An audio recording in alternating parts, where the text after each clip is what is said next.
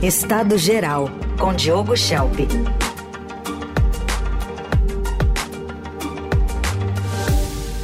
Também acordado por sabiás hoje, Diogo? Bom dia. Bom dia, Carolina. Sim, olha, eu moro numa casa, tem bastante árvore em volta e os passarinhos aqui, eles começam a cantar cedo. Eu não sei se é o sabiá laranjeira, viu? Mas com certeza eles fazem barulho desde cedo, mas eu acordo cedo para trabalhar, então não me atrapalha. Mas eu tenho um amigo, é. que eu não posso falar o nome, que é um jornalista bem conhecido, é. que ele tem verdadeiro ódio do sabiá laranjeira. É, realmente eles estão cada vez mais altos. Eu, eu acordo às quatro da manhã e estou ouvindo já, uma coisa impressionante. Então, um silêncio na cidade é fácil de ouvir. Verdade. Bom, vamos falar um pouquinho lá de Brasília. Não sei se tem Sabiá cantando alto por lá ou não, mas tem uma briga danada ali por conta dessa, dessa meta fiscal para 2024. Tem muita discussão. Ontem em Brasília, Fernando Haddad teve reuniões né, para falar sobre esse assunto teve reuniões para falar sobre reforma tributária, enfim, a pauta econômica está em alta. Queria te ouvir sobre o que, que, tem de perspectiva depois daquela fala meio desastrada do Lula há alguns dias e que acabou fazendo com que o governo, especialmente, talvez até trabalhasse, né, o ministro da Fazenda nesses dias agora de folga para muita gente. É verdade. Carol, o, o, presidente Lula fez aquela declaração que algumas pessoas, alguns analistas interpretaram como digamos, uma rasteira no ministro Fernando Haddad, outros consideraram como até uma ajuda ao ministro da Fazenda, porque, de qualquer forma, cumprir a meta de déficit zero para o ano que vem seria impossível. Então, Lula estaria, eh, de alguma forma, livrando né, o, o problema é, para o Haddad. É, mas existe essa discussão, de certa é preciso resolver o problema do ponto de vista prático, né? E eu acho que primeiro vale a pena recordar o conceito, né? O déficit primário, que é quando as despesas estão acima das receitas, e o déficit zero, tal prometido déficit zero para 2024, quando as despesas se equiparam às receitas. É, acho que vale a pena também lembrar que o arcabouço fiscal proposto por Haddad, foi aprovado no Congresso, é, foi justamente com essa promessa de zerar o déficit fiscal em 2024, né? transformada em meta, que foi incluída no projeto de lei de diretrizes orçamentárias para o ano que vem.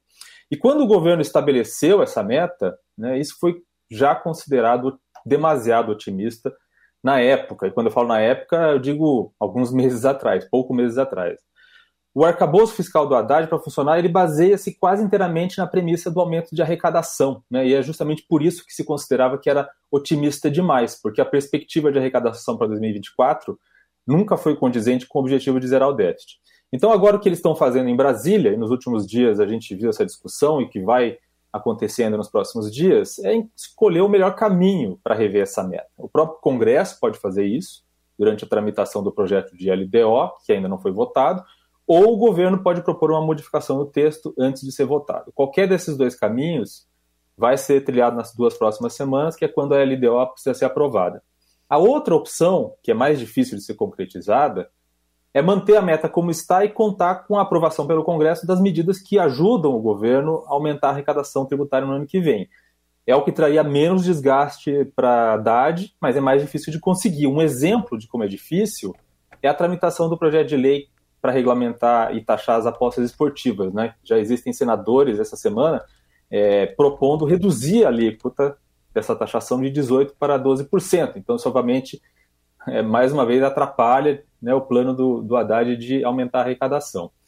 É, pelo texto do arcabouço fiscal, há uma tolerância para a meta de zerar o déficit em 2024. A tolerância é de um déficit primário de até 0,25% do PIB. Se passar disso, o governo é punido com restrições é, ao aumento de despesas. Mas o impacto político disso só vai sentido lá para frente, lá no último ano do mandato de Lula. Né?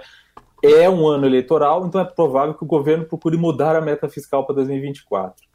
É, isso se a gente partir do princípio que o governo Lula realmente pretende cumprir a nova regra fiscal que ele mesmo criou, né? aquela regra do arcabouço fiscal que substitui a regra do teto de gastos. Mas, assim, é, uma coisa é certa, Carol, teria sido muito menos custoso politicamente para Haddad se essa discussão sobre a licença para o governo gastar mais do que conseguir arrecadar no, em 2024 tivesse ocorrido antes e não tão em cima da hora. Uhum. Bom, ainda vai continuar esse stick puxa aí de negociação pelos, pelas próximas semanas, com certeza. Outra pauta que a gente está de olho é na segurança de alguns estados, especialmente Rio de Janeiro, Bahia, que acabou motivando essa GLO, essa, essa operação de garantia da lei e da ordem, especialmente nos portos, é, que veio através dessa semana por uma fala de Lula, até voltando atrás numa pretensão que ele não tinha de instalar essa GLO, mas vai pisando em ovos. E tem muitas críticas que estão vindo, como se essa medida de curto prazo dificilmente vai ser eficaz, enfim, dá uma atribuição a militares, uma tarefa que não lhes cabe, enfim, que, que não tem muito como dar certo, mas é uma resposta para a opinião pública de que o governo está fazendo alguma coisa. Qual a sua visão? Pois é, é, Carol, a gente falou, acho que semana passada, né, sobre essa, essa questão de tapar o sol com a peneira, né, na, Sim. na segurança. Ah, você usou esse exemplo de transpor, né, de colocar uma peneira em cima da outra. Exatamente, né. Então é, é mais um exemplo de, de peneira aí sendo colocada para tentar tapar o sol. Os militares vão combater a entrada de drogas ilícitas no Brasil, né. É, o objetivo seria frustrar financeiramente o tráfico no país. É, e a GLO vale para portos e aeroportos né, alguns portos e aeroportos brasileiros, disponibilizando 3.700 homens na operação, e nas fronteiras vai ser reforçada a atuação do Exército no patrulhamento, é, mas não é necessário GLO porque já existe essa atuação. Claro que tem uma porosidade nas fronteiras né, e nas portas de saída do país, que fazem do nosso território uma rota para o tráfico internacional de drogas. Mas dar aos militares o poder de polícia nos portos e aeroportos não vai resolver a longo prazo o problema específico do Rio de Janeiro, que é muito ligado à questão do controle territorial né, que traficantes e milicianos têm dessas grandes áreas. E tem o risco para as próprias Forças Armadas, de colocá-las numa função que é fora das suas atribuições originais. Né? Tanto é que o governo Lula quer evitar, pelo menos por enquanto, essa atuação direta das Forças Armadas nas ruas do Rio de Janeiro. É, nas outras vezes em que os militares foram destacados para atuar diretamente em situações de segurança pública no Rio de Janeiro, o resultado foi um fiasco. Te, teve militares cometendo abuso contra a população civil e a criminalidade não foi controlada. Né? Acabou fazendo respingar no governo federal a culpa por um problema que, para todos os efeitos, pode ser colocado facilmente na conta exclusiva do governo estadual. Então, essa nova GLO é só para brasileiro ver, né? para fazer uma uma paráfrase aí daquela expressão para inglês ver, para o governo poder anunciar que está fazendo alguma coisa e que não está sendo omisso. Né? Na prática, não é nem o começo para a solução do problema do crime organizado no Rio de Janeiro. Né? O que eu disse antes, que era preciso combater a infiltração dos bandidos na política, na polícia, no setor empresarial, por meio da lavagem de dinheiro. Então seria uma mudança estrutural que dificilmente o, o governador Cláudio Castro estaria disposto a fazer. Outro assunto para a gente tratar aqui, de alguma forma, é, envezando um pouco essa discussão, mas pensando em outros países, como é que os militares destacados para combater o narcotráfico foram ou não exitosos, por exemplo, é, em outras nações, Shell? Eu acho que vale a pena a comparação com os países da América Latina, porque o uso dos militares no combate ao crime organizado é é algo que vem ocorrendo com certa frequência em vários países. Né? A gente tem exemplo da Colômbia, muito forte, mas eu queria dar o exemplo do México, né, em que, que, tem, que tem problemas semelhantes aos nossos, inclusive com milícias, que são as autodefesas, né, autodefensas lá no, no México, e também com o narcotráfico, né, a questão das fronteiras, que lá também é problemática. É, tem uma diferença bastante grande que aqui no Brasil, quando se decreta uma GLO, né, o papel policialesco das Forças Armadas ele se restringe a coibir a comercialização da droga, por exemplo, no controle de fronteiras e agora dos portos e aeroportos e ao patrulhamento de espaço público, como ocorreu em algumas decretações de GLO no Rio de Janeiro. É, no México, é, desde 2006, os militares eles têm uma atuação muito mais intensa no combate ao narcotráfico. Né?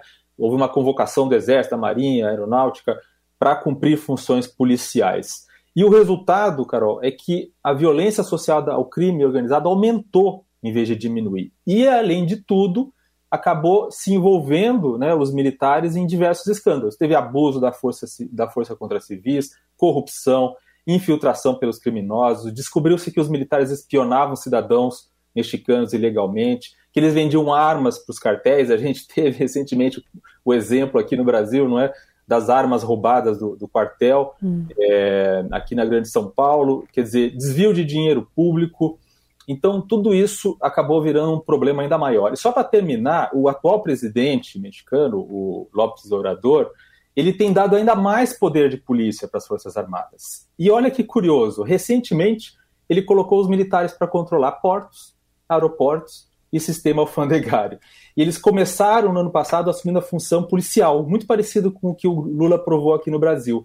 E agora eles estão ganhando mais atribuições, inclusive administrativas. Em alguns aeroportos eles estão, estão sendo encarregados até da limpeza. Né? Então, é, pouca gente, a não ser o próprio presidente mexicano, acredita que isso vai servir de alguma forma para reduzir a criminalidade. Bons exemplos, ou não, né? Diogo Schelp, sempre às segundas, quartas e sextas aqui no Jornal Dourado. Obrigada, bom fim de semana, viu? Obrigado igualmente.